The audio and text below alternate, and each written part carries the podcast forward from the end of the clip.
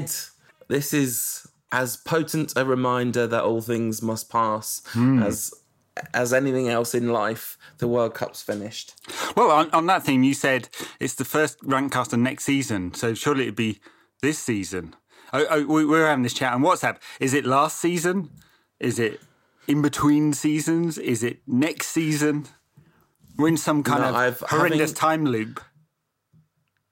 Yeah, this is something that I spent, I've uh, spent every summer thinking about over the last four years while I was writing, because you'd always be writing this season or next season or last season. And I have come to the conclusion that this point that we're at right now, this is the point at which last season is last season. So the twenty-seven eighteen season, that's last season. And eighteen nineteen is next season. There's no season right now. Well, there you go. Um, and in fact, as we record, it's uh, only three days It's Thursday, isn't it? It's like three o'clock in the morning. Thursday, Friday, Friday three o'clock, Friday oh. morning, Thursday night, Friday morning, whatever. Yeah, yeah. Uh, United's first game of pre-season. I'm sure a United B team versus Club America in uh, where are they holding it? Santa Clara is going to be awesome. It's uh, it's all very upsetting. Um, but what isn't upsetting, although actually at one point it was extremely upsetting, is the the end of the World Cup, the last phase of the World Cup. I mean, the end of the fact that it's over is upsetting, but um, I think my, my theory going into the semi-finals was that what these, if as long as the semi-finals and final weren't rubbish, this would be the best World Cup of all time. And well, I, when I say all time, I mean that I remember. And the semi-finals and final were definitely not rubbish. Um, so that's it. This is, I can't, I don't remember a better World Cup than the twenty eighteen World Cup for football entertainment. No. I mean, of course, the human psyche will over-index on what it's experienced most recently. But I tend to agree with you. Um, I think this has been uh, the best World Cup I can remember. Of course, it proves that uh, old Vlad is a jolly good chap, and uh, all that nastiness we said about Russia, none of it was true because uh, the football was good. That, that's exactly how this works, isn't it? It's absolutely mad. Somebody literally said on someone, one of my Facebook friends from an old workplace was like, well done to Russia for hosting such a good World Cup in the back with the backdrop of such negative press ahead of the tournament. What are you talking about? Like that's, that's, you know, this is, this World Cup happened, as everyone says, this World Cup happened in World Cupville. Yeah, not right, Russia. Exactly. And actually I thought it was very good that uh, Pussy Riot interrupted the final. I mean, you know, not that I'm advocating interrupting the final before um, Stretford End flags start having a go at me again. Did they ever go at you about this, or nah, just more? Nah, yeah, okay. nah. Pre- previous chat, you know the one. Anyway, um, uh, just to remind everyone that uh, there is not freedom in Russia. And uh, this is a wonderful World Cup, uh, but there was a price to be paid.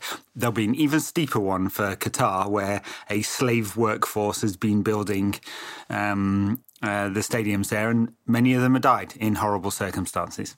Anyway, on that yeah. cheery note, should we talk about some football? Uh, England were good for about an hour and then got thumped oh. by the better side.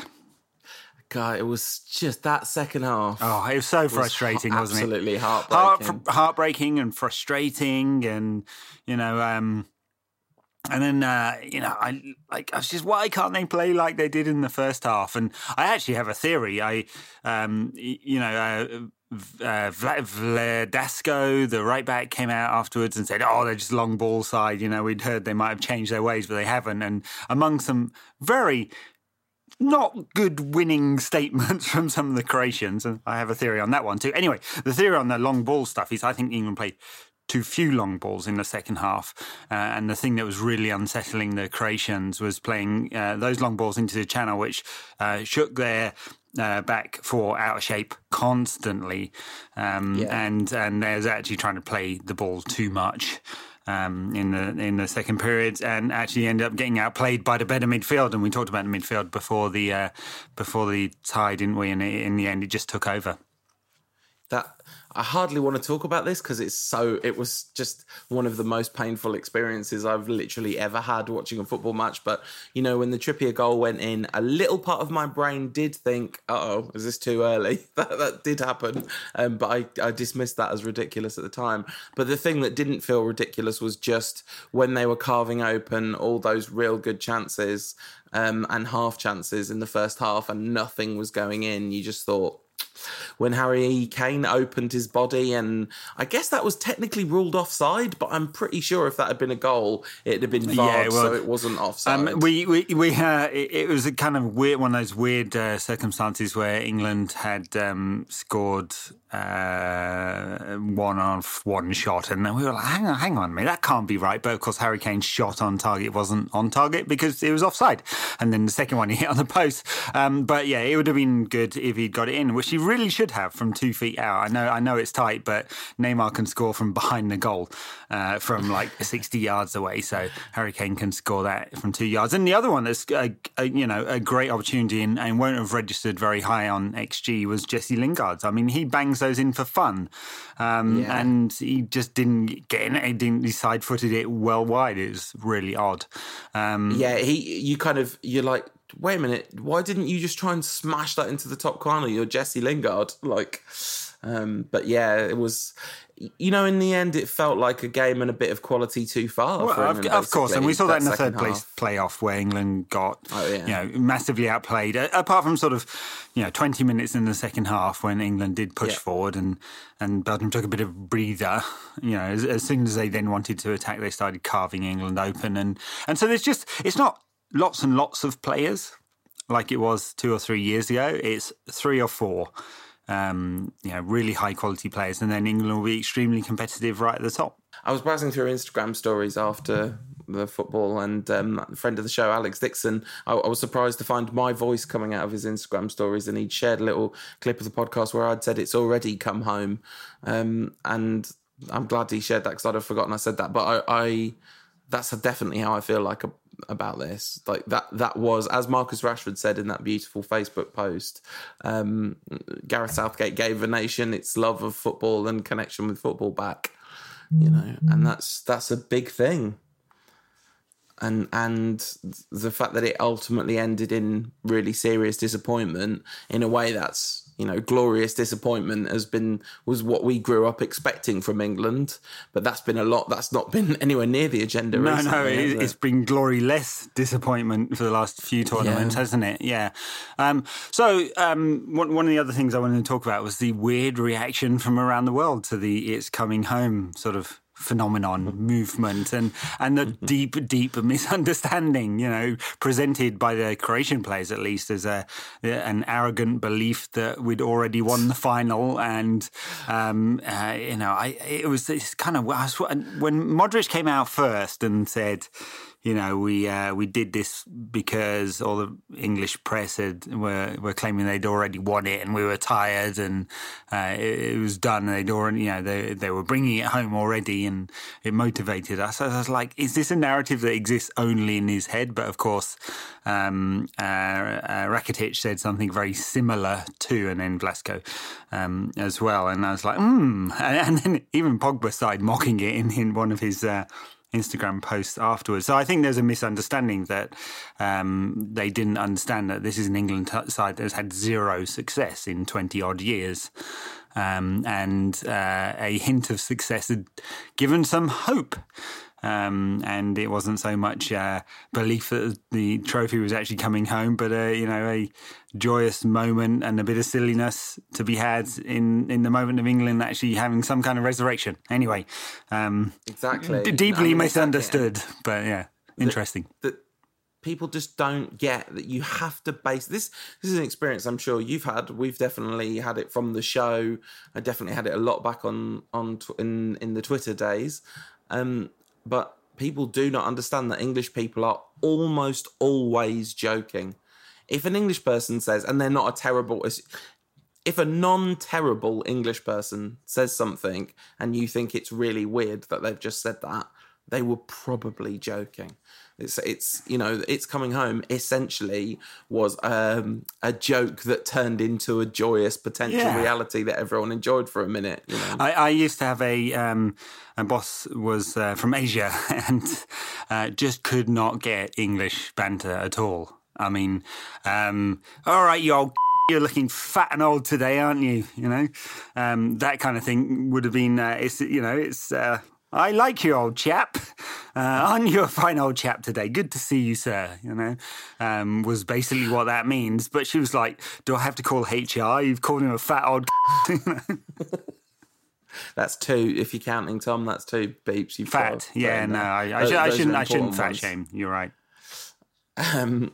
So anyway, it was, it was, uh, A, di- a distinctly plucky effort from England, and then just it all properly fell apart in that second half, and they really lost their shape, and the weakness in midfield was was kind of brutally oh, exposed yeah. and yeah, yeah. Croatia absolutely one hundred percent deserved the win in the, on the balance of play of the game. They certainly did, and, and Modric was brilliant, and, and Rakitic brilliant too, um, and Mandzukic showed what sort of top-class forward play is. Harry Kane, take note, maybe Golden Boot winner, but he really didn't have a good tournament. Um, That's the worst. That is easily the worst Golden Boot win of all time, isn't it? Like, oh, without no, question. What was he called? Savchenko scored five goals in one game once and, and was joined... Salenko, yeah. yeah. Yeah, right. Yeah, yeah, that's it. Um, and uh, I'm, like, ruining all the names today. Um, but we last week when I said I didn't think Henderson had been that good, you you were horrified. You're challenging me to a duel, sir. I demand satisfaction. Um, We've got a lot of that left to come in the show, yeah. by the way. We haven't talked about France yet. That's right. Um, he had an absolute stinker against Croatia. I think he was completely found out. And um, he was good in the first half. Oh, I don't know. He's just... He's the English version of, of you know, a defensive midfielder. Runs around a bit, but with no real purpose to it. I just, you know... And he runs funny as well because he's got that kind of gait problem. um, so let's uh, let's talk about the other semi-final where France did... Maybe that's maybe the performance of the tournament. I think they nullified maybe the most threatening team in the tournament. Performance. so, no, they were they were they were they you know they also looked pretty dangerous oh, going I forward. Don't know. We, we're going to disagree about France well, a lot won. in this show. Yeah, no, no, of course they won. You know, but but France is for me, France is. They look like a Mourinho side, but one of the better Mourinho sides. Not, you know, not the yeah. parking the bus Mourinho side. The the kind that just plays on the break. And and I think they would play on the break against a pub side that they'd be expected to win thirty nil against, um, because that's the like only Everton. way. They never play on the front foot. I mean, against Belgium, they had thirty-five percent possession. Um, same again in the final. And same again in the final, yeah. You know, and, and they were better in the semi than in the final. I, they... Like, I mean, seriously could have been well down in the first half um, in that final, and perhaps the game would have been gone from them, you know. But their, their game plan throughout the tournament is to be super tight at the back, score from uh, set pieces or breaks or balls over the top. Um, and it suited their players perfectly. Um, and they've had a game plan that's been very effective. You know, I, I don't think there'll be too many people in twenty years' time outside of France or French affiliates or the sons of French people who will get misty-eyed about this team, because they just don't. History doesn't really look that kindly on teams that just play quite structurally conservatively and then on the break, you know, but they're very, very effective at it. This is this is the thing that I that I find a little bit annoying, frankly, about the take that somehow this France side have been some sort of disappointment in this World Cup, like because because of the style of play. Because to me, they've they first of all like they've scored four goals in two of the knockout stages, which I I know is is to an extent an accident of statistics in a way, but it, it is also a reflection of how electrifying they are on the break, and and they've got such wonderful defenders, particularly central defenders, and they've got N'Golo Kante. So they're so, that you know, as blessed as they are with incredible attacking talent, they're also blessed with really remarkable defensive talent. Yeah, but but this and, has been uh, our and, argument all along. I say they're not a great side, and really for all the talent they've got, they could be on the front foot more, and, and the way they play is pretty conservative and it's not that exciting. And your retort is always, oh, but look all these players, right? But that's not the point. I'm saying my frustration with them, and they've got all these magnificent players. They're blessed with so much talent in every single position. Um, and they may even be, despite being world champions, less than the sum of their parts as a result. But so, I mean, you have just profoundly mischaracterised the argument I was making, because the first thing I said was that I found them thrilling and exciting to watch. So uh, th- that's uh, my argument here is actually about the fact that I have not found this iteration. I'm talking about from the knockout stages onwards. I have not found this France side dull at all. I've not found, I mean, yes, they've been structurally conservative, but as a result of, I mean, I'm I'm hardly arguing for like park the bus anti-football here, because that stuff I really don't like. But this version of football where you're incredibly solid defensively and absolutely deadly on the break, I have found written out, partly obviously this is because I have a rooting interest in France, but I do think there's also been a couple of games which really have borne out how exciting that can be. Um, so, so hmm. I, I'm I, I'm not sure I even buy I, that last bit, you know, because Argentina were a complete mess, uh, total total mess, you know, uh, uh, defensively, and and Croatia. They were deeply unlucky to be two down, in like to have conceded two in the first half. I mean, you can chalk both of those off, uh, and there's a whole a whole slew of referees and pros would would you know agree with that sentiment.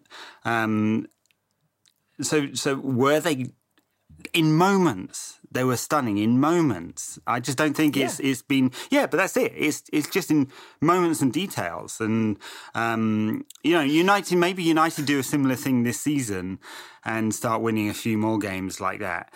And I think if we United... might still feel like mm, there's, there could be something more from this. If United play like. If if United have as many moments of unbelievable quality as France had in this World Cup, and I don't mean as many moments because it, there's only like seven games in a World Cup, but I mean, you know, if they have as many moments per game of extreme quality as France had in the knock, knockout stages of this tournament, and we're complaining about the style of play at the end of the season if we win the league, I think we want our heads looking at. Mm. Cause, well, I put this one to Twitter just to get a sense that I wasn't being a nutcase I, here. And, and I, can, Okay, sorry, Karen. Okay. So I, I put this one to Twitter just to, you know, just to check I wasn't, you know, like, you know, this isn't an Ed thing only. And and I would say this is generally the sentiment, which is why I'm saying I think in twenty years' time, no one's getting misty-eyed about this team. Outside so, of France. Ah, uh, I just, I, I get, I get what you're saying. But this isn't a team that set out to ruin every game of football they played no, no, in but I'm not saying and that, make it scrappy and ugly. I'm not, I'm not saying that either.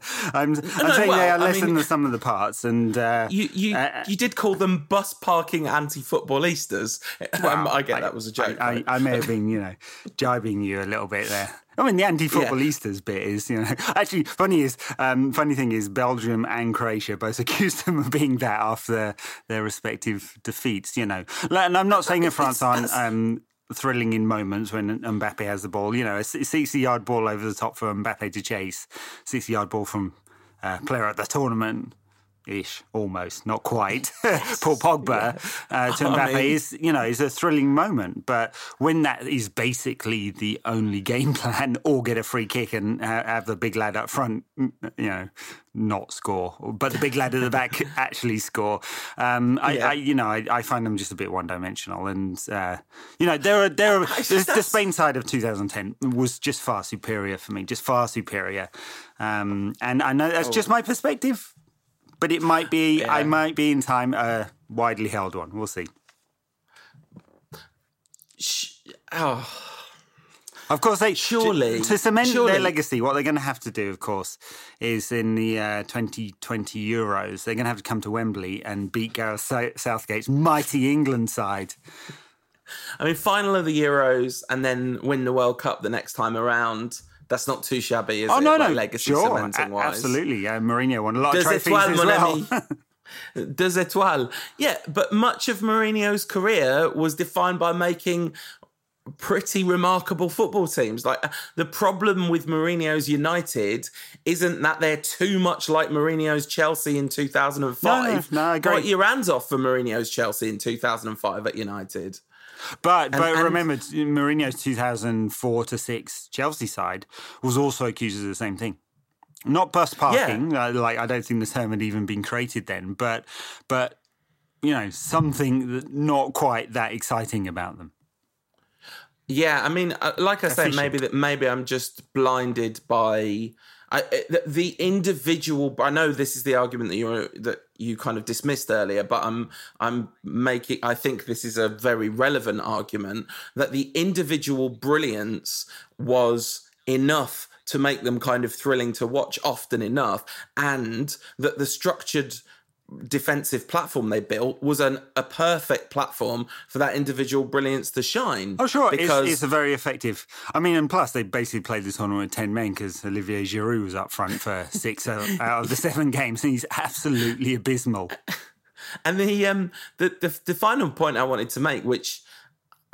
I'm not saying this is any kind of definitive argument, but it is rattling around my brain a lot, which is, look what happened to every other collection of talented individuals at this World Cup. Oh, yeah. Like, yeah. France won the World Cup, Spain, Brazil, Germany, even Argentina, massive flops at the tournament in one way or another. And this France side is the, the antithesis of a collection of individuals. They're, uh, they're certainly, uh, you know, a team. That's, that's not the point I'm making at all. Mm. And I, what what I'm the point that I'm making is that um, the galvanizing of individuals that talented into an effective team, like, that's why they won the World Cup. And and so even you could say, oh well, maybe it would have been better if they'd played on the front foot more.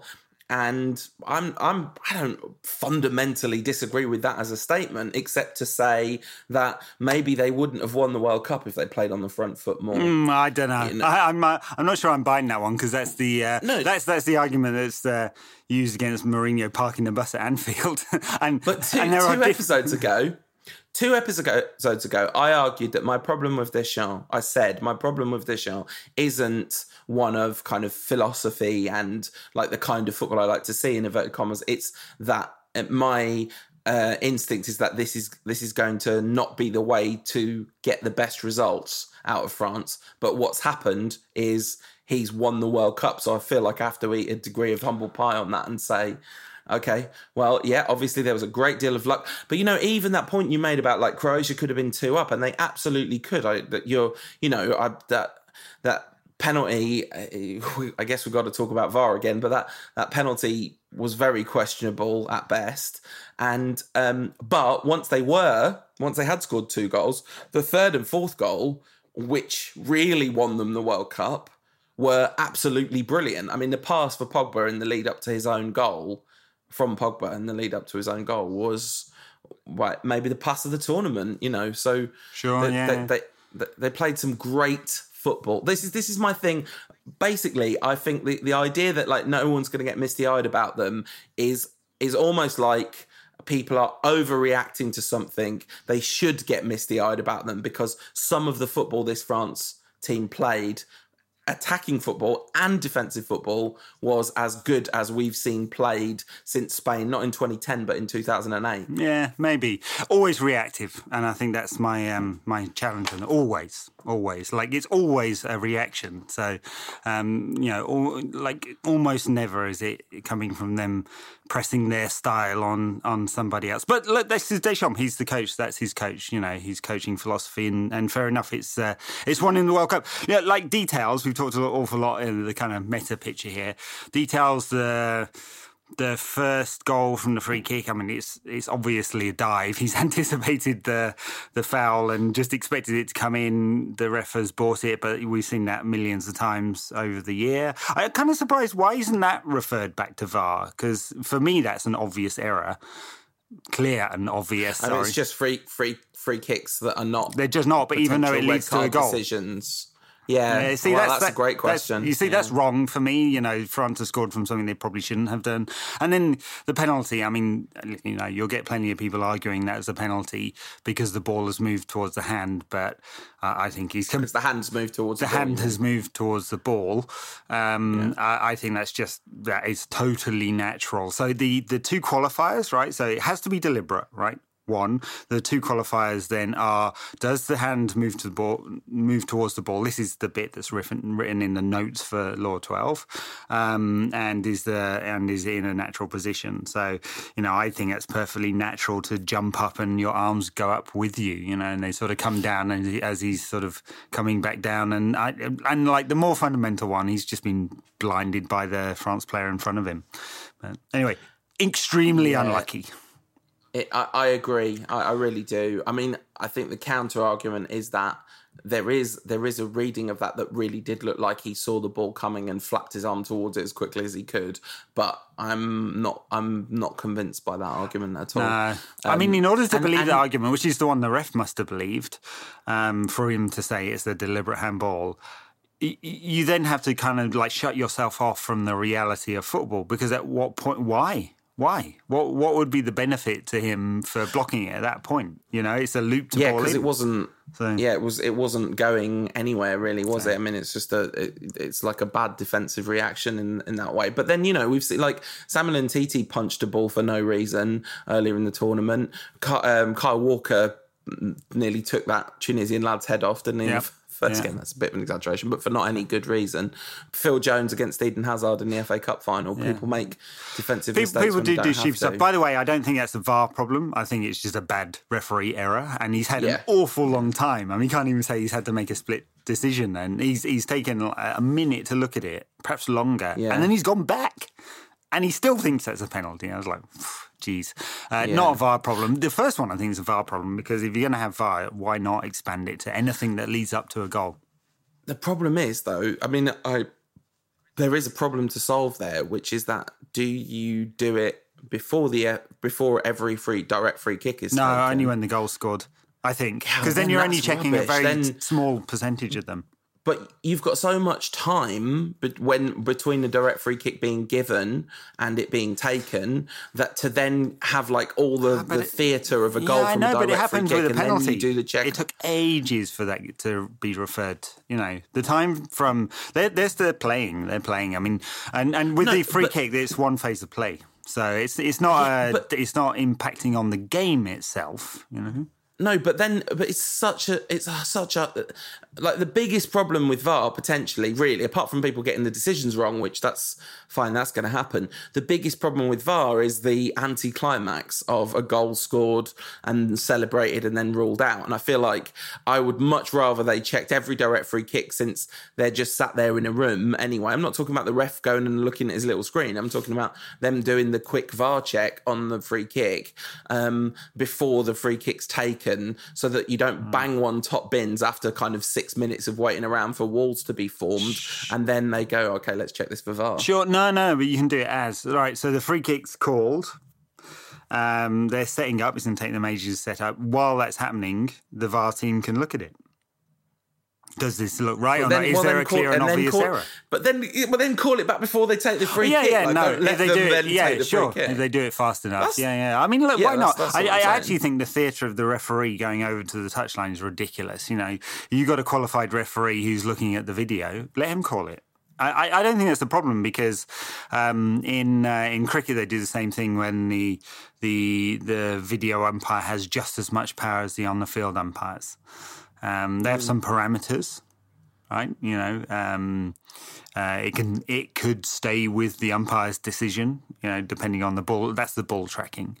Um, uh, in um, in uh, rugby league, they do the same thing. Actually, rugby union, no, rugby league, they do the same thing. The video referee has just as much power as the on the field ref. You know, why if you're going to do this, might as well fix all the problems. You know. So anyway. V A R. I'm, the, I'm sick um, of V A R, and I'm glad that we won't have V A R in the Premier League this season. It doesn't doesn't solve all the problems, so it creates new ones.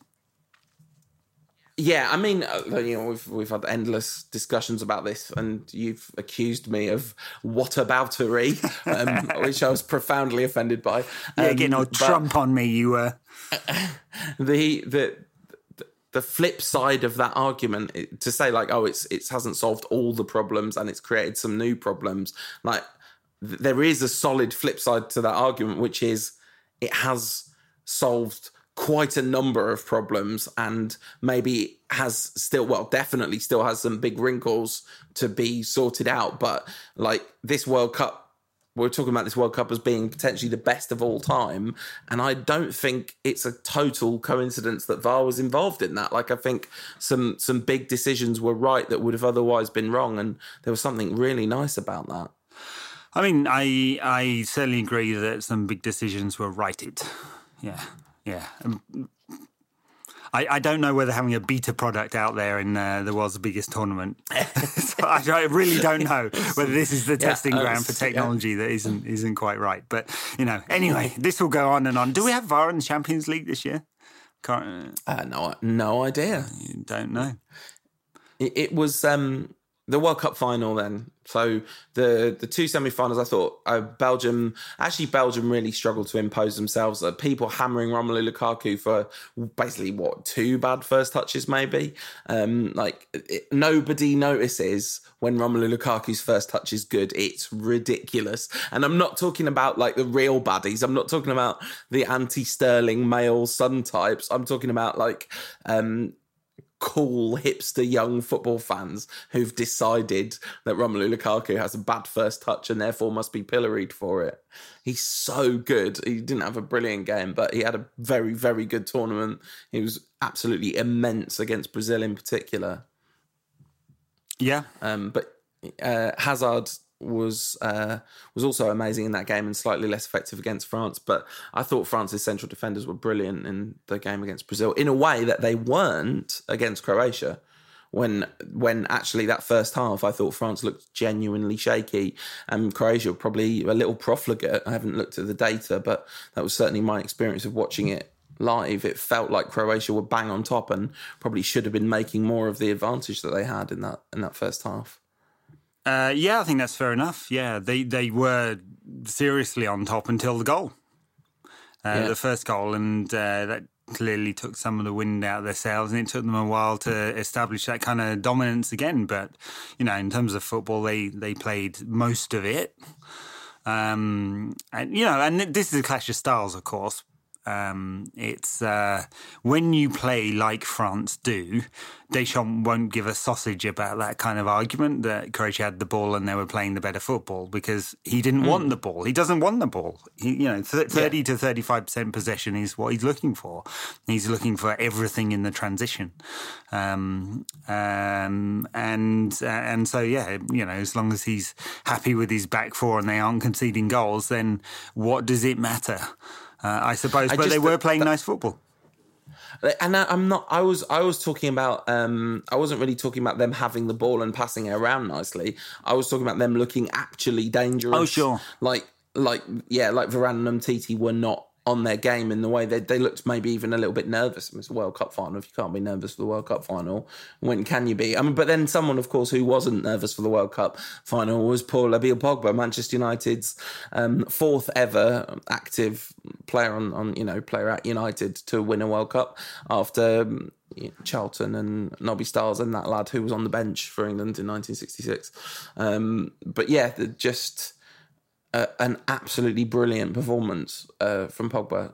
Again, superb defensively, as he was. I mean, he was he was amazing against Belgium, and if it wasn't for Mbappe's kind of devastating brilliance, you would you'd have given man of the match to Pogba all day, every day. I thought. Yeah, um, I've seen but- a, a lot of. Um, I mean, he's had a obviously he's had a, a very very good tournament, Pogba. Um, and uh, he, you know, he in the six games he's played, I think he's been excellent in all of them. Um, I, I've seen some kind of narrative develop that, you know, why can't he play like this for Manchester United? He does. He does frequently. The problem is that over a fifty-game season, he also has some bad ones. Um, and yeah. I guess we'd like him to be at a, an eight out of ten every single week. Um, and maybe that's what... you know, separates the top three players in the world from everyone else, and maybe he'll get there. But, you know, the amount of criticism he gets for not being an eight out of ten or nine out of ten every single week is ridiculous.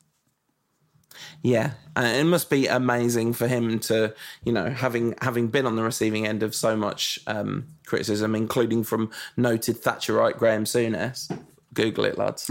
Um, uh, he, uh, did you um, see Souness's post-match? Uh, he was on beIN Sports. Uh, he didn't really, ma- no, he didn't really mention didn't. Pogba by name, but uh, I did think it was funny because it was a, you know, it was a pretty uh, easy trope for everyone to kind of pull out that Souness would be struggling with this one. I mean, he, he looks like uh, he's uh, he's having a talk about the game after being told his entire family had been killed. You know, the, it's through the, the gritted is, teeth he hated it. He should be genuinely ashamed of himself, not just as a person, which he should be, but as a pundit. He should be ashamed of how wrong he is. You know, when when. Not that obviously I'm not a pundit on Graham Souness's level or whatever, but you know, when when I say something really stupid on this podcast and it turns out to be wrong, I always feel like if I remember it, I'll always try and apologise for it. But Graham Souness is he should be ashamed of yeah. saying that Paul Pogba I should mean, be on the know, bench I, for France. I, I, I don't want to go straight to the obvious, but but I don't think this is a neutral opinion, lads. I just, I just don't. No, I mean, absolutely, absolutely.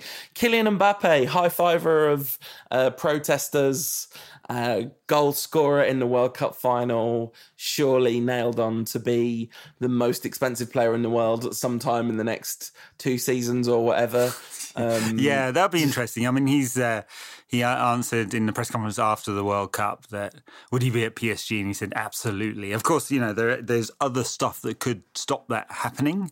I I, I suspect P S G being French, uh, ish, um, would sell Neymar um, before they had to not uh, action their clause on Mbappe. I suspect, especially after after this World, like never mind the French part, but after this World Cup. Mbappe's the hot property, isn't That's he? Right. That's right. I mean, there's a question for Mbappe. Does he really want to play in Ligue one for the rest of his life? You know, because I mean, he's really just hope, waiting for really the Champions League, the twelve Champions League games or whatever he gets to play if P S G actually ever do anything. I really hope that what he decides is that basically he just absolutely loves really good ship canals. Yeah, yeah. No, no, what he loves is Mourinho ball because it works for him. Where, true, where better actually. to get Mourinho ball than the inventor of Mourinho ball? I've been like doing this running gag, which I think I stole from somewhere all the way, I can't remember where, all the way through the tournament of Liberté, Égalité, Mbappé since the since the Argentina game. So it was nice seeing him actually stand for Liberté and Égalité after uh, when he high-fived um, the protesters. It was, it was nice. I mean, obviously, I don't think he knew who they were. I'm going to assume. Maybe I'm wrong. Maybe he's super clued up. But, you know, still. Well, you know, they're not um, unknown, are they? Pussy Riot, they've no, been doing prison time. And they will be doing oh, talk- more prison time, I suspect. Talking of prison time, which is a thing we definitely shouldn't joke about, um, Hugo Lloris should probably be sent to prison for that. Wow. I mean, Pro- it's really, really fortunate for him that that didn't matter. Yeah. We nearly, we've got through forty minutes of this show without even mentioning that it happened. I know. I mean, he's actually had a good tournament. I, I don't yeah. think I'd call him goalkeeper of the tournament, even so. But there'd been a very good shout for it. Um, but definitely not after that. That's ruined it. Yeah. yes. Uh, it was, oh dear. Deary me, Hugo. And he really has had a good tournament, especially on the back of like a pretty poor Premier League season by his standards. Um, that was just that was just absolutely calamitous. He's done a he's fully done a Karius, the, and and so you know Karius is catching. Um, so this is clearly a thing that happens. A thing in that Karius doesn't now. do, by the way. oh god, you, like it's. I, I feel sorry for him because he's been playing preseason games and he's been making absolute reeks in the preseason games, and oh, it's all over no. Twitter. Uh, that concussion oh. is lasting an awful long time, lads. um, the uh, the the yeah. The other thing that doesn't happen in major finals is uh, Antoine Griezmann scoring a penalty. So I was proper nervous, but when he when he scored it, I went pretty nuts. Um, watched this with friend of the show Darren Richmond in a pub in central London before going to see Paul Simon in Hyde Park, which was really good. Um, but the bit that I properly lost it for was when Pogba scored. Just. Just the feeling of kind of, I don't know, the the redemption arc of it all, because mm-hmm. you know you, Mourinho's treated him so ridiculously this season, and and he has put in some mm. good performances for for us, but he hasn't been able to be consistent. Um, imagine uh, lifting the World Cup, um, being one of the players of the tournament. Um, Uh, you know, winning the plaudits of everyone worldwide, and then looking back and realising you got dropped for Scott McTominay.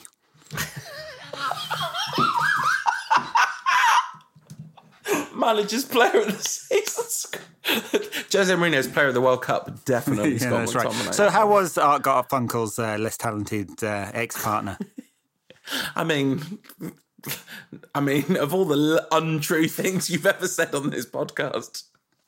Um, Art's got a lovely singing voice, but we know where the talent is, don't we? And he was absolutely brilliant, actually.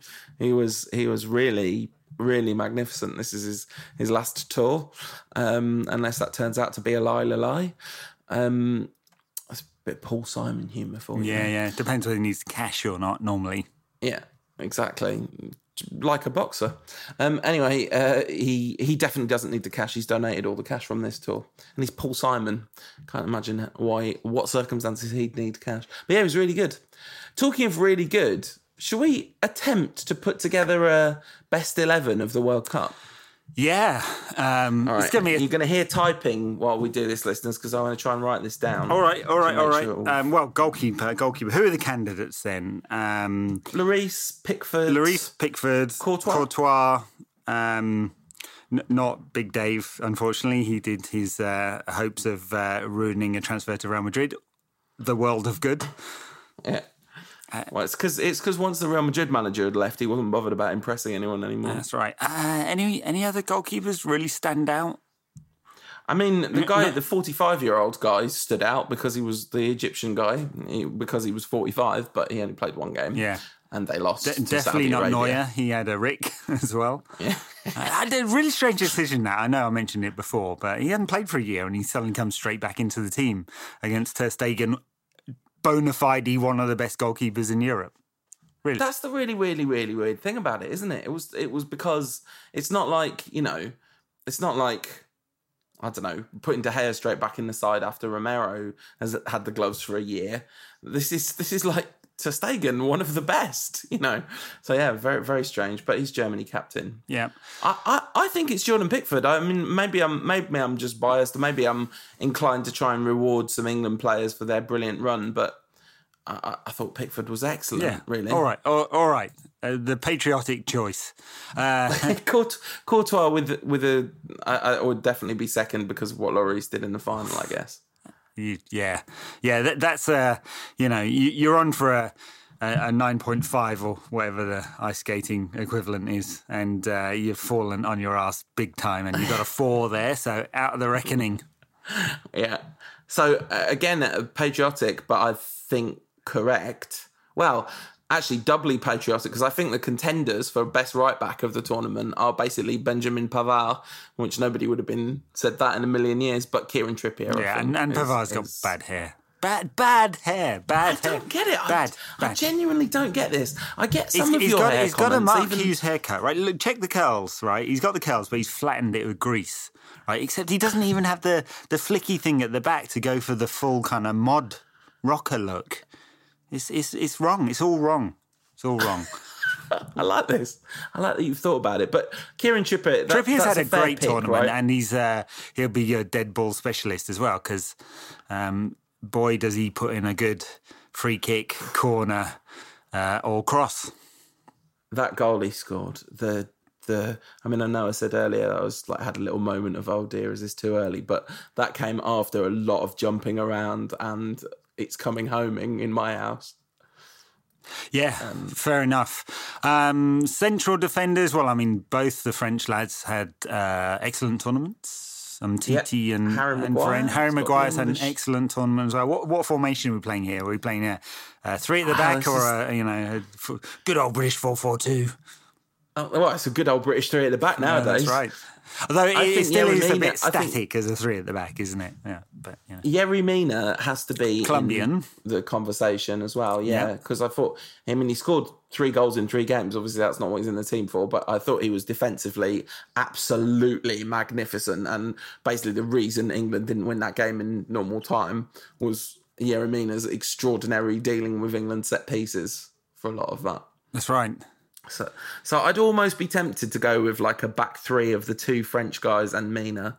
Oof, you, you're saying you're saying old Slabhead isn't in here. I, that's Andrew Page. Already, are we gonna? Are we having three England players in our they back They did four? Make it to the, the semi-finals. Yeah, they did. That's true.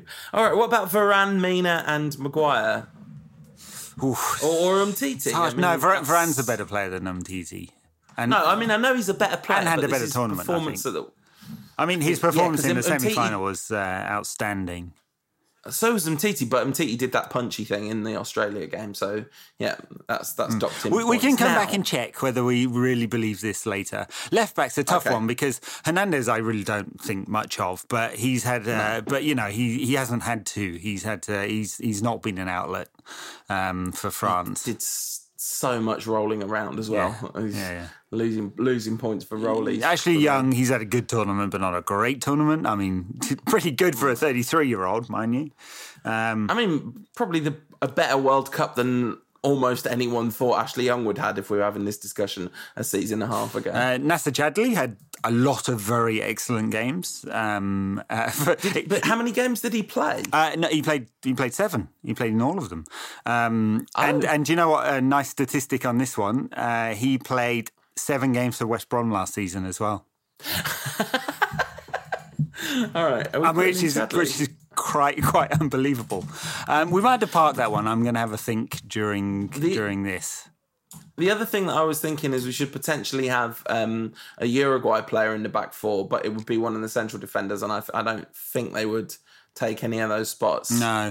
And the other player who's been really excellent, I think, is is Belgium's Thomas Meunier, who's um, a very, very fine attacking uh, player. Uh, missed the game yeah, through suspension and missed one through not playing it. So um, he's not having Trippier's he's spot. He's not having Trippier's spot, though, so yeah. All right, here's my pitch for a midfield three. Okay. I, I We're going five three two because we've got three at the back now. Yep. Um, Modric, Pogba, I want to say Kante. I mean, yeah, I think that's fair enough. I mean, it's definitely none of the England midfielders. Um, as hard as... Oh, Lingard's the best of the England midfield for sure. Uh, but, I mean... It's it's not much to pick from. Um, no. it, Pogba, Modric, definitely. Kante's been the best defensive midfielder in this tournament. What, what about... I mean, that was also... that was also and, Unless you're counting Marouane Fellaini's... Uh, Witzel's had an excellent tournament, by the way, but he's he's not the, the same player as Kanté and hasn't had as good a tournament as Kanté. But, yeah, yeah, Fellaini for his cameo. Yeah, that one game. That's right. Ma- well, the, the cameo against Japan. But that's enough for his I'm... fans, right? What What about someone like Inouye? Or, you know, someone from a from a, a team that didn't make it to the... Sure. the all the way bench Instead on the bench in- but you know yeah okay well, yeah, we'll have we'll have a bench uh, you'd, you'd, so, you'd, you'd be, be struggling to justify you know a ahead of Kante. I mean really I think now I think now we're starting to enter the zone of it being extremely difficult because my my initial thinking would be something like Cheryshev, Mbappe, and oh of course one we have to mention in the midfield stage, Golovin had an excellent tournament as well for Russia. Oh yeah, yeah. Maybe he should have Kante's spot. No, no, he's more attacking. I mean, I know, I know, but there's, I don't mean he would play there. In, I mean, in the team of the tournament, you, you, we've got three midfield players. I mean, did Golovin play in midfield or did he kind of play up front? No, he played in midfield, but it's yeah, it's yeah. a half position. But yeah, yeah. All right, so so then up front, I've gone for a front three of Cheryshev, Mbappe and Eden Hazard. That's my kind of initial pitch. And we got too many players. You've got twelve there. Oh, yeah. You got two up front. So, all right, I mean, so Mbappe's going to have to be in.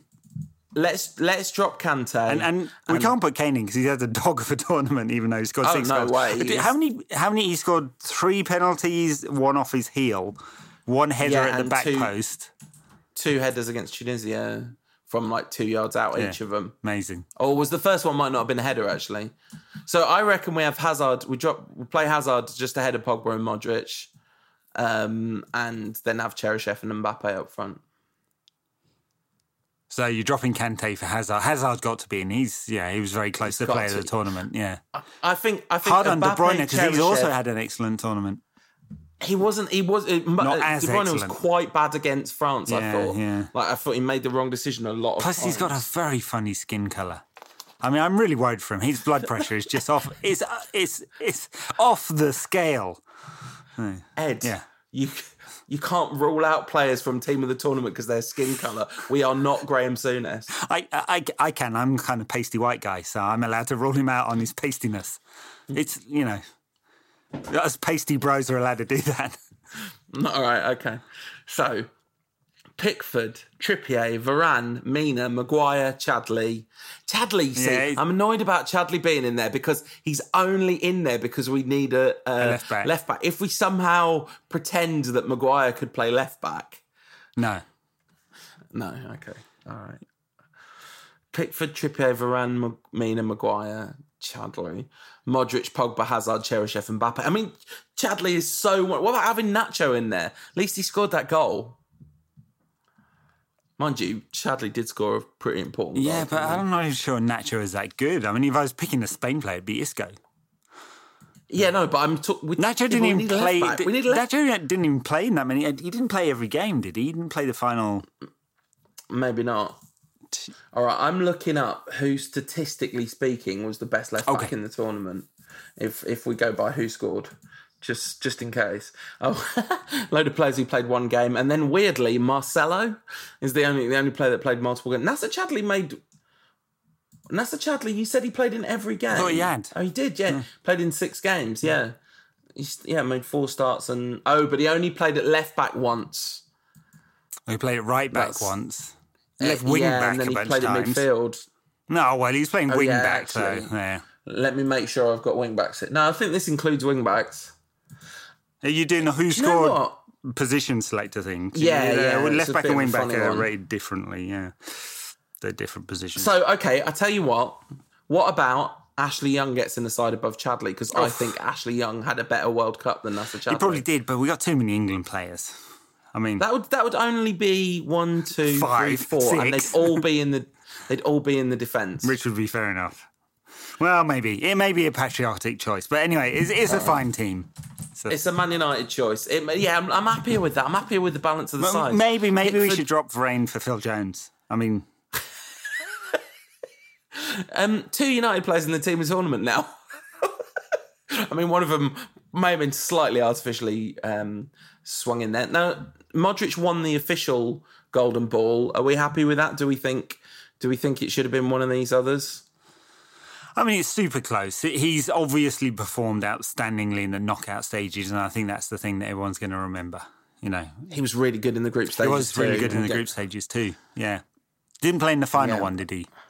Against Iceland. No, that's yeah. right. Um, so didn't need him by then. I mean, I think I think other players that are in with a shout. I think if Hazard, if Belgium had got to the final, then Hazard would definitely have been within, in with a shout. Didn't we put I him think, in the team in the end? Oh, he's in the team. I'm talking about players oh, who player you tournament. could say were yeah, yeah. Like, no, realistically big player of the tournament. Yeah, yeah. Um, Pogba, I definitely think is, is part of the conversation, but he he was probably only France's best player in the final. Now, he's um, like I mean, that's, you know, we talked we talked about Pogba turning it on for the tournament. Hazard's turned it on for the tournament, but I think Hazard's a much bigger fraud than Paul Pogba and doesn't get anywhere near the same criticism. Six years in England, and he's about had a seen about a season and a half of good football. Two and a half seasons, two and maybe a half two. Out of six, I think. Yeah, yeah. Um, it's not enough, is it, for a player of his so, talent? He's so good, and he should definitely go to Madrid, where I don't think he would be. I think he would have zero fraud time if he went to a proper club where they were like, you know, whether the level of talent around him matched his ability, I don't think he'd be a fraud in that situation. I don't think, you know what I mean? I think his big fraud... Until, until uh, they re-employed Jose. um, have we done a podcast since Ronaldo went to... No, we haven't. We haven't talked about it at all. Uh, stunning. I mean, it's like, obviously not, I mean, do you get return on investment on a thirty-three-year-old for one hundred million euros? No, uh, no, I believe the answer to that question is no. Well, I mean, maybe, maybe, you, I mean, genuinely. How do they afford it? I mean, um, T V rights in Italy are nowhere near what they are in England. Absolute fraction. I mean, maybe they've got a very good commercial game. I mean, isn't isn't this just Ferrari and Fiat and... Yeah, you know? Right. Well, no, related party payments, you can't do that. Um, uh, I guess they'll probably sell a couple of players is probably the answer. I mean, that when I was going to say the Pogba money had to go somewhere, but it's gone already, isn't it? It went on Higuain, the, the Pogba money. Maybe they'll sell Higuain, but they won't get anywhere near... Mm-mm. what they paid for him. But, you know, the other thing is, isn't Cristiano Ronaldo genuinely worth one hundred million to a club from a commercial perspective? I mean, maybe maybe I'm being naive about that. Yeah, might, well, might well be. Maybe this is the thing that helps break Juve into the, the, you know, the next level of commercial deals, the kind of level of commercial deals that United are able to do. Maybe, yeah, maybe this is the thing that helps globalise them in the way that, you know, say when Aeon were... United sponsor, they talked about United having a global platform and helping to globalise their brand. Maybe Cristiano does that to Juve. It sounds ridiculous, doesn't it? Because this is a more than one hundred-year-old club that's won like forty Serie A titles and the last seven. In a row. yeah, yeah, yeah, that's right. But, um, you know, maybe in this kind of globalised media and sponsorship market, they need that kind of thing to help them break, the, you know, into that next level. And and there isn't a player alive... and maybe even including Messi, who is the kind of commercial powerhouse that Ronaldo is, because Ronaldo is so much... I mean, not that Messi isn't commercialised all to heck and back, because obviously he is, but, you know, Ronaldo looks the way he looks and is is completely comfortable with, you know, he, he when he signed for Juve... the top tweet on his account, the most recent tweet on his account for quite a long time after the signing had gone through, when I'm sure he knew a lot of people would be looking at his Twitter account, was some random partnership that he had, some commercial deal with someone I'd never heard of. You know, so it's he's he's Mister Mister Commerce, isn't he? Uh, he certainly is, and he'll be uh, enjoying his many millions from Juve for, well, what did he sign for? Three or four years, something like that. Um, he said he's also, he said he's going to play till forty, and he'll score a bag load of goals in uh, in Italy. They are the best team in Italy by miles and miles. And I, although it was a competitive race this year, wasn't it? Um, and he'll score loads. He'll score loads as he's been scoring loads for, for Real for the last nine years. So, um, from a United perspective, any kind of like any annoyance, any sort of like um, sense that we're missing out on something? O- only if. There was unlimited budget.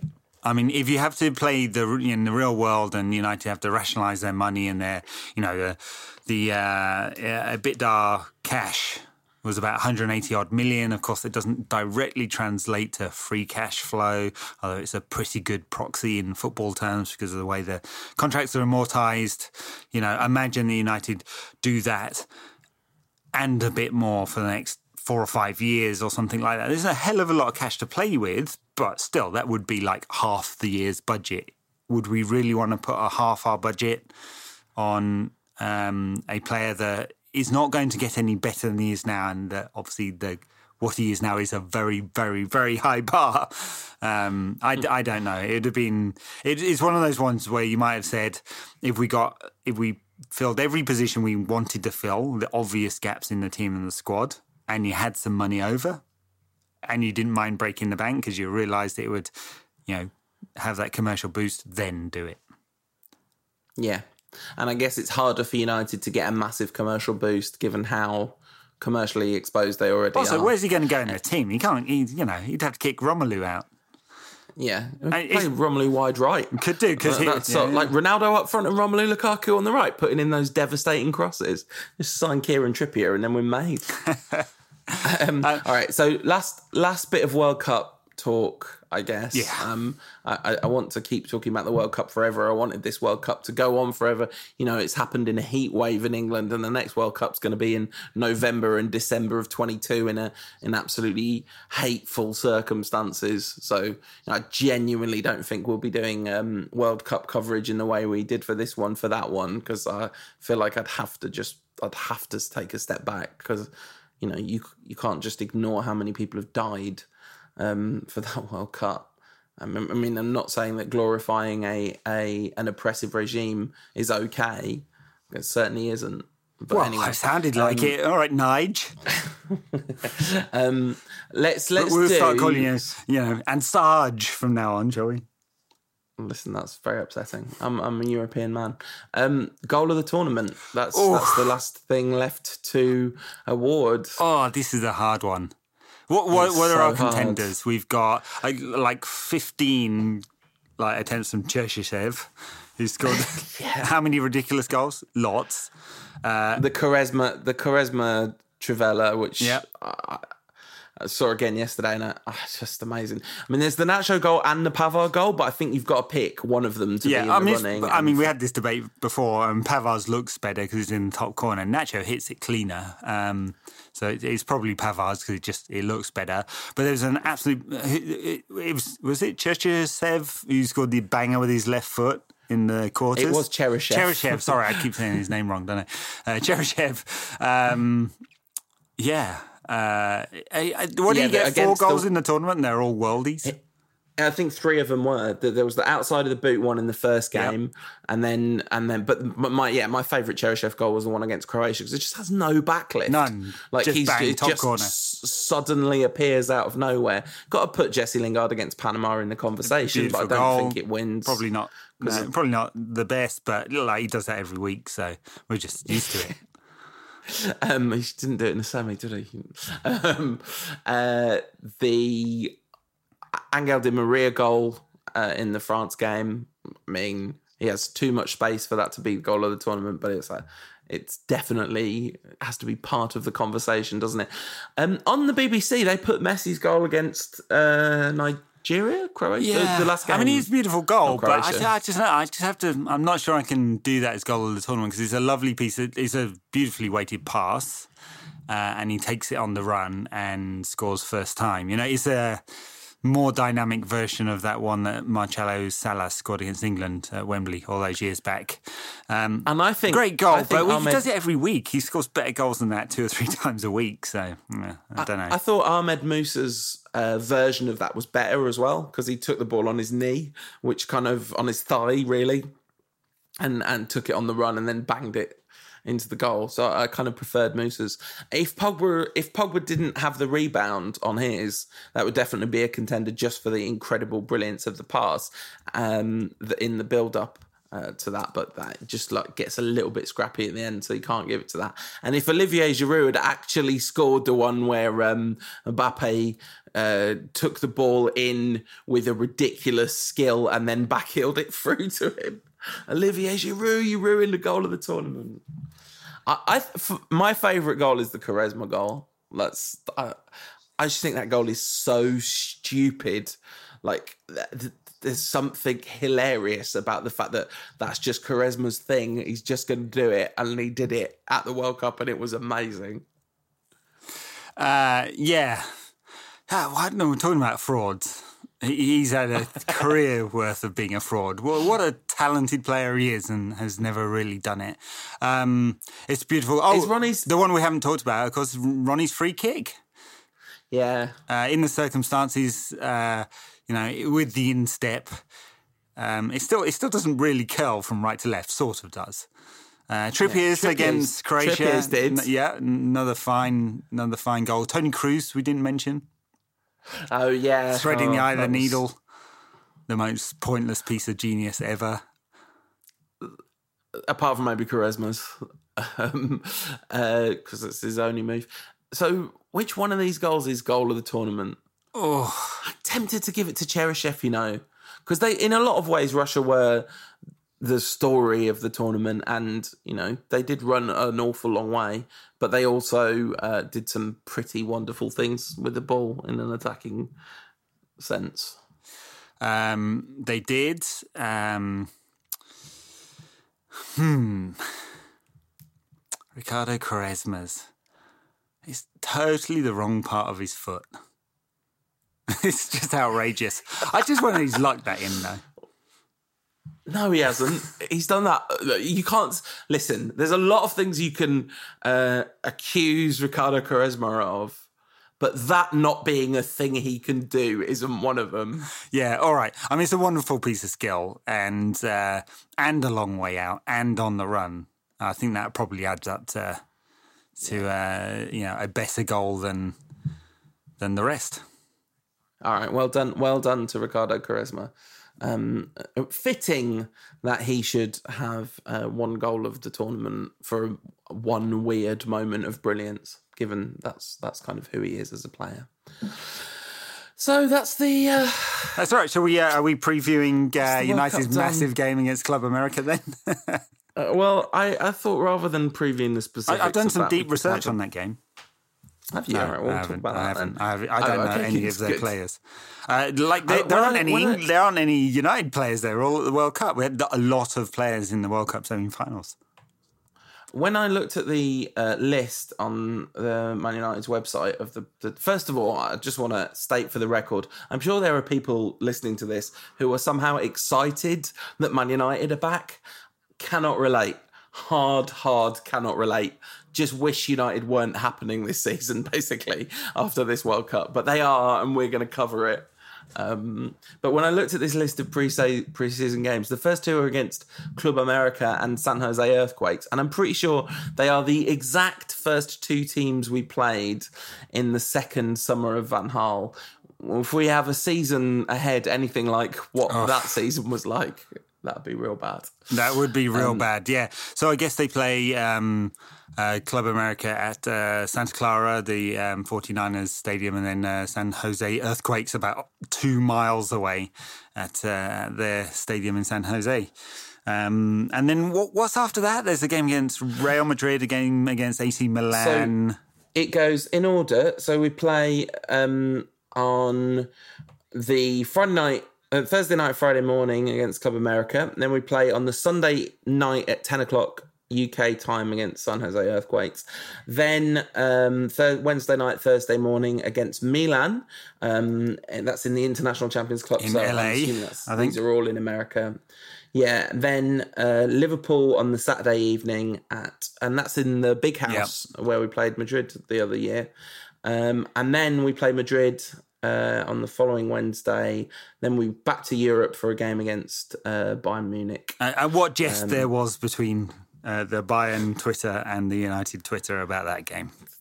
That, that, that annoyed me, that did. I, I don't mind a bit of corporate banter, but it was just... that, that, that it was because they called it the U C L, like, um, in, instead of calling it, like, just calling it ninety-nine or yeah, whatever. Yeah, yeah. No, it, it was, was wrong, wasn't it? Too corporate, too it, international. They're like, ooh, our six hundred ninety million followers might not know what the Champions League is, or ninety-nine. Yeah. That's right. Should so call it Madrid the European game, Cup, because that's what it is. The Madrid game is in Florida. Now, I'm sure I remember a lot of talk about how United's preseason tours of America would be um, confined to one coast from now on, but this is this is definitely coast-to-coast scenes, isn't it? Uh, yeah, long old flight, um, coast-to-coast. So, so, so uh, Florida, where in Florida? North or south? Uh, hold on a second. It, it's still it's um, going to be hot either way. Yeah, it is. So that's the Real Madrid game. Are you, they, they don't show the venues until you click on buy tickets. Uh, that's in Miami. So hot, hot, hot. South, South Florida. The Milan game is in... L A. That's L A. Oh, okay. It's in Pasadena, so that's, yeah. Right, okay. At the at the Galaxy Stadium, is that? I wonder yes, if uh, Zlatan will be there. Yeah, yeah, that's right. It got moved from the Rose Bowl. Okay. I guess they didn't sell enough tickets, and it's uh, now at StubHub. Right, okay. How is this? The stadium's been named after things like that. Ne- I'll ne- it'll never sit right with me. I, I, uh, yeah, I've Sanchez. never been to the StubHub Centre. Maybe I'll go. I'll be in L A in uh, September for uh, a couple of weeks, so uh, I, I may see, go and see if I can check out Zlatan, who's still scoring again, by the way. Mm, of course he is. I mean, he was always going to score. And they, I think Sweden should have taken Zlatan to the World Cup. I know this is a controversial opinion, but I think Zlatan is better than Marcus Berg. Anyway. Um, he is, but he th- ruins teams' games, and Sweden did all right. Um, and Wayne Rooney yeah, made to, his debut oh, for uh, D C United the other night. Didn't score. Well, well, well done. Welcome, welcome to D C United. Uh, the, this... Pre-season tour, obviously, as you said, a lot of United players have gone deep into the World Cup, so they'll be, they won't be there. I'm sure Paul Pogba might make an appearance against Bayern in August or whatever, but he's not going to be around. But um, a player who won't necessarily be part of the early part of United's tour of America is someone who was not at the World Cup, uh, who you would have expected to be there, and that's Alexis Sanchez, who can't go to America at the moment because um, he's on serving a suspended sentence for something in Spain, which I didn't look up what it was, but I'm I'm going to guess tax. That seems so, to, that seems to right, be what everything is. So he's is. banned from travelling to America. Yeah, interesting. I, I actually hadn't seen that story. Um, look, there's there's an issue here because um, Mourinho has made quite a lot of pre-season being very important in the past. Um, he thinks having games is really vital. I, you know, if he sticks to past form, um, none of the World Cup players, so Romelu, Uh, Fellaini, uh, Jesse, Phil Jones-Marcus didn't play too much, but they're still out there, and there's the mental fatigue of it. Uh, Paul yeah. Pogba, you know, all of that clutch players won't be available for the start of the season. You know, mm. there is a narrative that says he's going to have to chop and change an awful lot. A lot of younger players are going to have to play at the start of the season. Could go badly wrong, and uh, you know, third season meltdown is going to happen. We've um, the fixtures are out, aren't they, for the first part of the season? And United's first two home games on a Monday night at eight o'clock, which um, means I'm not going to go to either of those. They, they start on Friday night as well. Is it away at Leicester? Oh yeah, sorry, yeah, Friday, Friday at eight, and then the Monday, and it's at home, home on on the Friday night, then away to Brighton, and then home on the Monday night. Um, to to Spurs after that. And yeah, I mean, that, that Leicester game is on the tenth of August, which is less than a month away as we record this, because um, it's the sixteenth of July now. And so Pogba's, Pogba's not going to be ready for that game, surely, after the season he, he had before this World Cup and then the kind of... Well, they, they and, have and, to know, have two full up. weeks off uh, before getting back into light training. So yeah. And that's not a lot of rest, no, is it? Right. You know, um, Chris Smalling, um, especially will, as Pogba will, will be partying in L A all of that time with Lukaku, probably.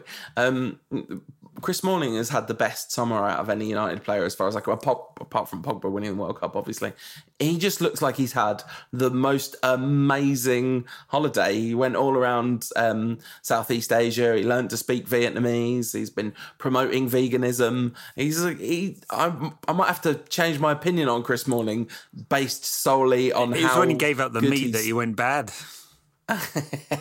That's how good he's been on social media this summer. Well, so. I mean, assuming Eric Bailly's fit, he'll start the season with Eric Bailly, I would guess. And uh, mm. um, Antonio Valencia didn't play in the World Cup, so, you know, he, he'll be available. Uh, Luke Shaw, like, yeah. Luke Shaw will not start the season because it doesn't really matter if, if Ashley Young plays zero minutes, he will still be in the team. Um, yeah. I... I Pre-season, and every, almost every United season since Fergie left, I've been interested in one way or another in pre-season. Obviously, like, I had to cover it professionally for several of those years, which forced me to watch games. I'm definitely not watching either the Club America or the San Jose game, by the way.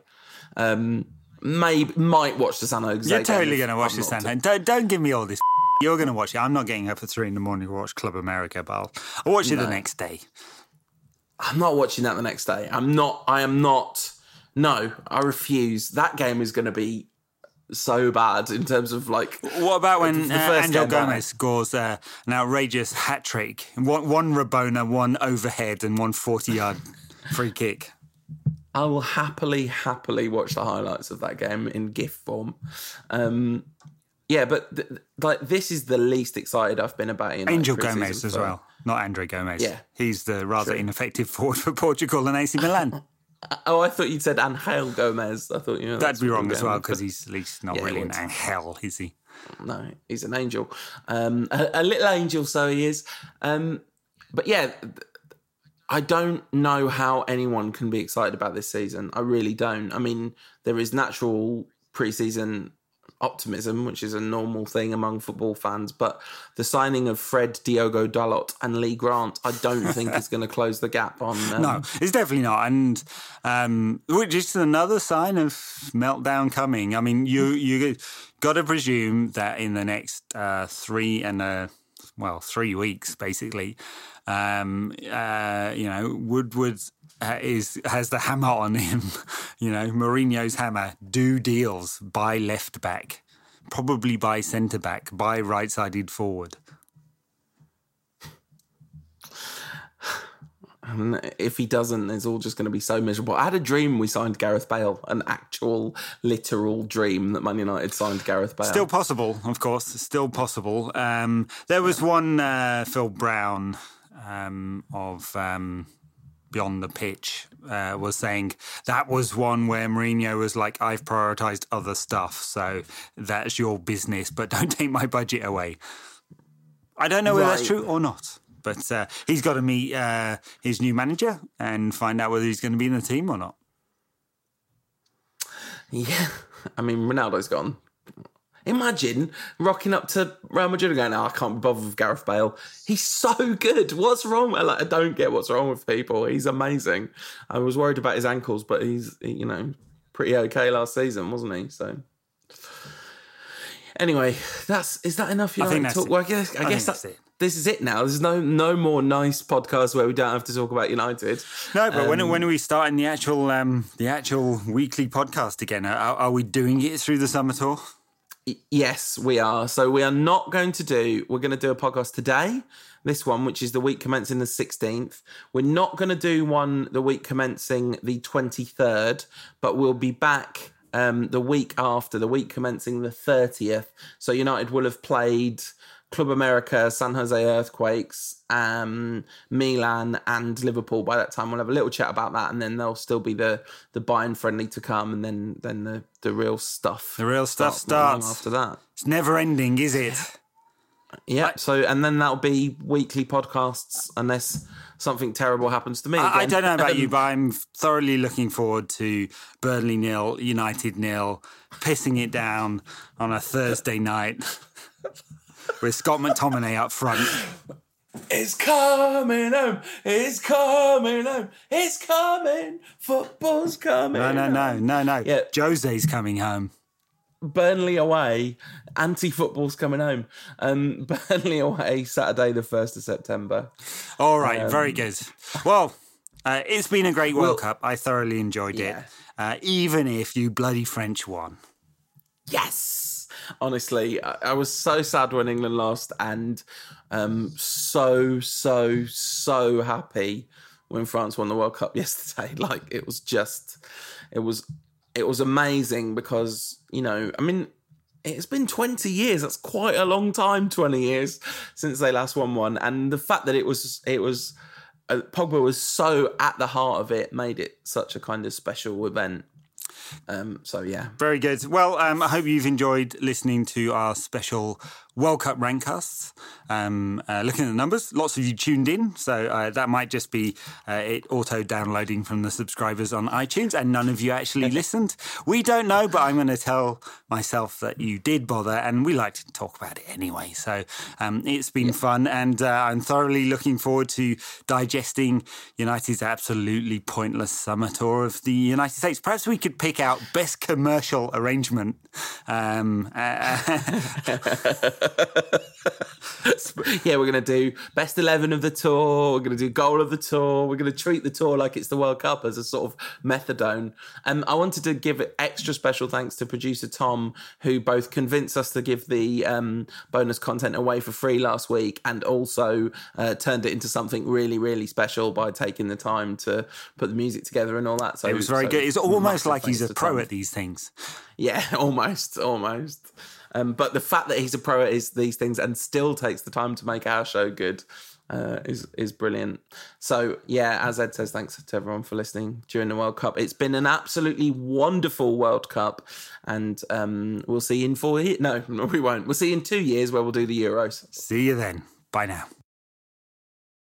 Thanks for listening, everybody. In order that we don't have to sell our souls to the various advertisers who choose to advertise on podcasts, we decided that we would make Rantcast a crowdfunded thing. Um, if you want to back the show, you can head over to patreon.com slash rantcast. Last week you got a taste of um, what the bonus content is like. I have to say, in order to not be doing uh, false advertising here, that was a particularly good example, thanks to Tom's excellent work. Um, but we've done bonus content again this week, as we do every week. And uh, this week we tried to pick an all-time World Cup eleven, because I'm just not ready to let the World Cup go yet. twenty ten? He was, like, was he good? He was good. Did he have to do anything? Because Spain had like ninety-five percent possession for the whole tournament. No, that's true. two thousand six Buffon. Ooh, I'm tempting myself here, Ed. I'm tempting myself with a Gigi. I'm trying to think, how good was he in two thousand six? I believe he was very good in two thousand six. That is my memory of it. Did he redefine the category? I mean, because there's a lot of, you know, misty-eyedness. I've used that word a few too many times in today's podcast, but about Buffon, because he's just retiring and, you know, got to the end of his career.